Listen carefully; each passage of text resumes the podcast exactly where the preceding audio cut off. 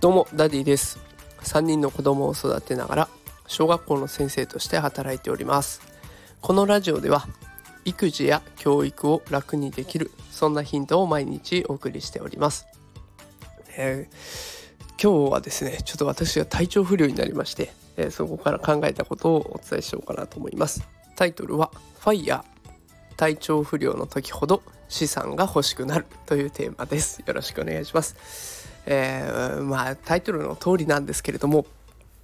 あの体調不良の時って結局仕事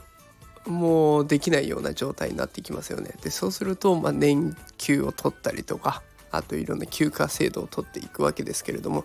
まあ、その体調不良が続けばねゆくゆくは会社とか職場の方からもうやめてくれとかあとは自主退社っていうんですかね。それを申し出ていくとかっていうことになってゆくゆくはこう資金源収入源がなくなっていくっていう風になっちゃうと思うんです。あでもその体調不良っていつ来るかわからないじゃないですか。もしかしたら明日の朝起きた時にね急にもう動けなくなっちゃうかもしれない。でそうなった時に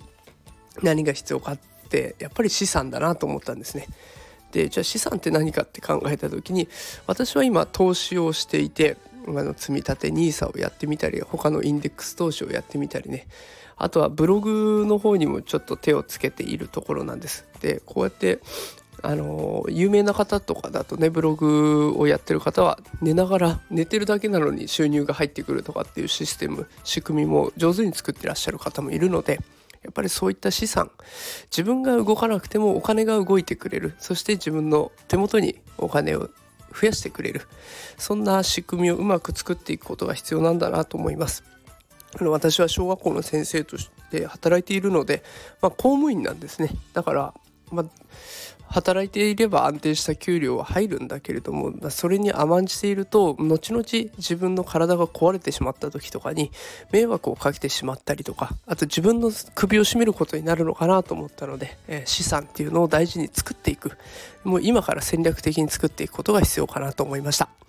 えー、本当に公務員なのでズブの素人がねあの投資をしたりとかブログを始めたりとかっていうこともやっていますのでもしそういった内容を聞きたいなっていうことあれば、えー、コメントとかあとはレターとかで教えていただけたらと思います。あのちょっとずつでもね簡単にできますので一歩踏み出す勇気さえあれば何でもできますので一緒に頑張ってやっていけたらなと思います。ということで今日は資産についてのお話をしてみました。ちょっとね鼻水が途中出てきてズリンズリンやっちゃってすいませんでした。また明日からも放送を続けますのでよかったら聞いてください。それでは今日はこの辺で失礼します。さようなら。